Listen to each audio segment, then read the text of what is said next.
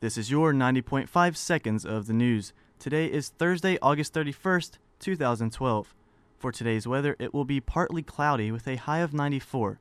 Tonight there is a low of 73 and is accompanied by a blue moon. USC hires 120 new faculty members for the 2012 to 2013 academic year. This is the first wave of a four year effort to grow and replenish USC's stagnant faculty. The university will spend about $20 million in total and focuses on senior level professors able to establish new programs. The Student Success Center receives a significant increase in funding after an increase in use. The center merged last year with the ACE Academic Skills Coaching Program.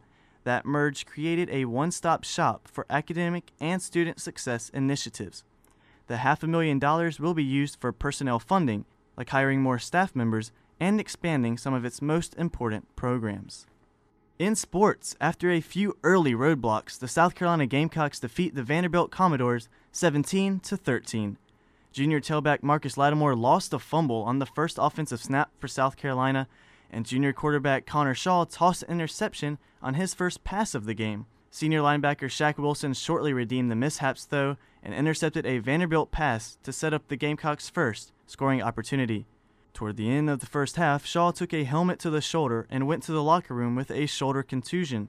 He returned halfway through the third quarter and led the Gamecocks to victory with his legs instead of his shoulder.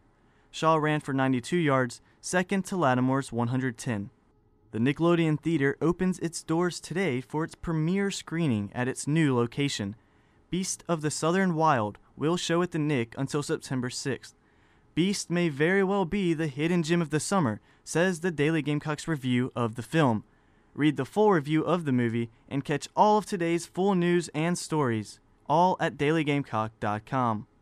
Polly C, 90.5 seconds of the news.